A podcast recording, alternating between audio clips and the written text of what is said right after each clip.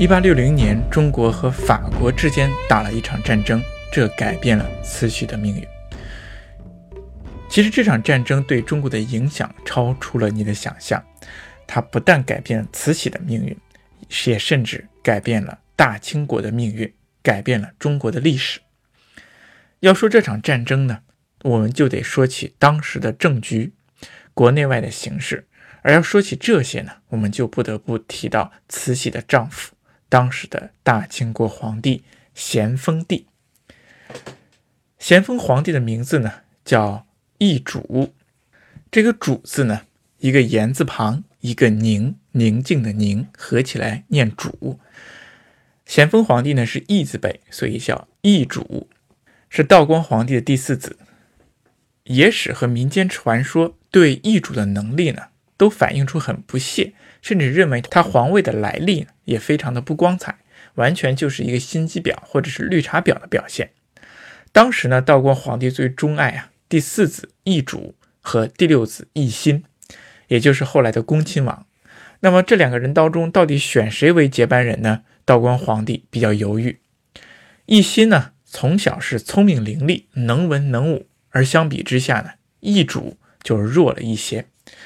智慧和才具都不行，但是奕主呢，他有一个好老师，叫做杜寿田。针对奕主的这种特殊情况呢，他就制定了特殊的战略。他说我们呢不和奕欣拼智拼力，我们要用什么呢？我们要用仁孝之心去取悦道光皇帝。他就给他出这样的主意。那比如有一天，道光皇帝带着皇子们去打猎，奕欣呢表现得特别厉害，飞禽走兽打了很多。但是到了奕主这里呢，他连个毛都没打到，甚至是一箭未发呀。道光皇帝会怎么回事呢？你怎么不打猎呀？这个奕主说呀，他说：“时方春，鸟兽滋育，不忍伤生，以甘天和。”意思就是说，现在正是春天，草木发芽，万物都在孕育自己的孩子，我不忍心伤害他们，不忍心违背天和。道光皇帝一听非常高兴啊，这就是有仁爱之心呢，就决定让他作为自己的接班人。那等道光皇帝晚年的时候，他卧病在床，就把奕主和奕欣都喊过来问他说：“我死了，国家大事该怎么办呢？”这个奕欣呢，从文治武功方面说的头是道，1、2、3、4、5好几点。但是奕主在这里呢，就啥也不说，光哭，一把鼻子一把泪啊，就担心皇阿玛的身体。那道光皇帝一看，哇，这真是孝子啊！于是更加坚定立他为自己的继承人。那最终，心机婊、心机 boy 奕主就当上了皇帝，成为了咸丰皇帝。那所以有真才实学的奕欣呢，就只做了一个王爷。这种小故事呢，在我们中国传统历史当中呢很多啊，但是它的可信度并不高。我们想啊，道光皇帝当了30多年的皇帝啊，阅人无数，什么样的政治斗争、政治阴谋他没见过呢？那奕主和他老师的这种小猫腻，根本就逃不过老皇帝的法眼。那么老皇帝把皇位传给咸丰，肯定是做过综合的测评和考虑的。像立主这样天大的事情，他怎么可能被1、2个小故事就左右呢？那道光皇帝他虽然平庸，但是不傻。咸丰皇帝他继位了啊，但是呢，他的有各种各样的原因，他不被民间或者当时的大臣们所青睐，所以说呢，有可能就有了这样的小故事流传下来。咸丰皇帝他虽然没有乾隆、雍正或者康熙那样的文治武功，但是他做起皇帝来也是兢兢业业的，也是锐意革新。从史料上来看呢，他的工作是非常勤奋的，每天都下达很多的谕旨，其中有不少都是自己亲自写的逐批逐谕，都不用这些秘书来帮忙的。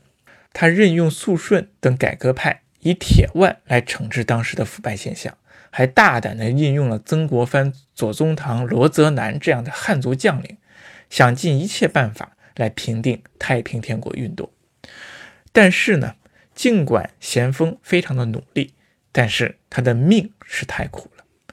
道光皇帝也给他留下了一个烂摊子，他一继位就遇到了千年不遇的农民大起义太平天国运动，这几乎是几千年农民运动的最高峰，漫及十几个省市。咸丰皇帝几乎用全部的时间在对付太平天国运动。而就在他忙于应付内乱的时候啊，外国人英国人法国人等趁乱而入。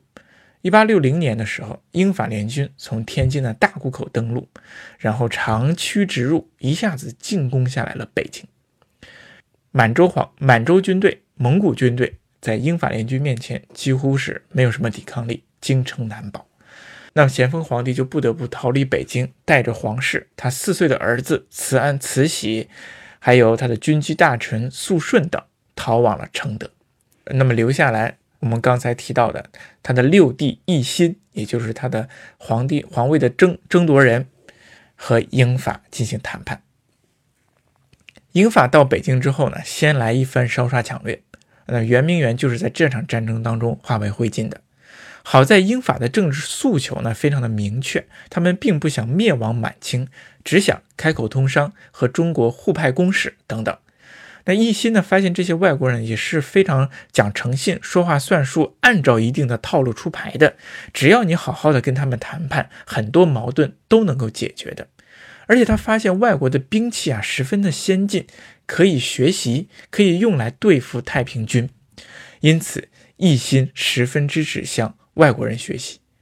不管怎么样吧，北京的谈判非常的顺利，等一切谈妥之后，英法就可以退兵了，咸丰皇帝呢也就可以回到北京，那很多大事呢还等着他拿主意呢。可就在这个时候，让人意想不到的是什么呢？年仅31岁的咸丰皇帝就突然间病倒了，而且很快就不久人世。这无疑是一场重大的变故。那幸好他还有一个儿子，但是他的儿子载天才4岁。那这种情况对于慈禧来说也非常的尴尬，因为慈禧当时才27岁，正值青壮年。在封建社会当中啊，子少母壮是国之大忌。因为皇帝死后啊，留下一个小皇帝，他没有办法自己亲政，只能依靠母亲。那母亲呢，又会依靠自己的娘家人，这就有可能造成外戚专政的局面。这种情况在中国历史上不止发生过一次。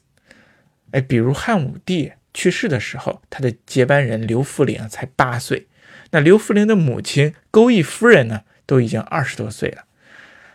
那为了防止主少母壮的这种局面，汉武帝临死之前先把钩弋夫人给赐死了。咸丰皇帝也非常担心这种情况，那再加上慈禧前边呢，时不时的就向他谏言献策，有干政的行为啊，所以他在临死前就给了慈安一道手谕嘛，就说如果慈禧不老实，你就拿出手谕把他给赐死。所以为了预防慈禧，咸丰皇帝还留了一手。但是如果年少的皇帝不依靠自己的母亲，他依靠哪些人来治理国家大事呢？那只能是依靠大臣了。那所以说就有了所谓的托孤啊，中国历史上最著名的托孤就是刘备托孤诸葛亮啊。诸葛亮忠心耿耿，明明可以取而代之，但是依然忠于刘家，鞠躬尽瘁。但是呢，那么托孤的情况也出现了很多的权臣，让这些皇子呢就是非常的为难。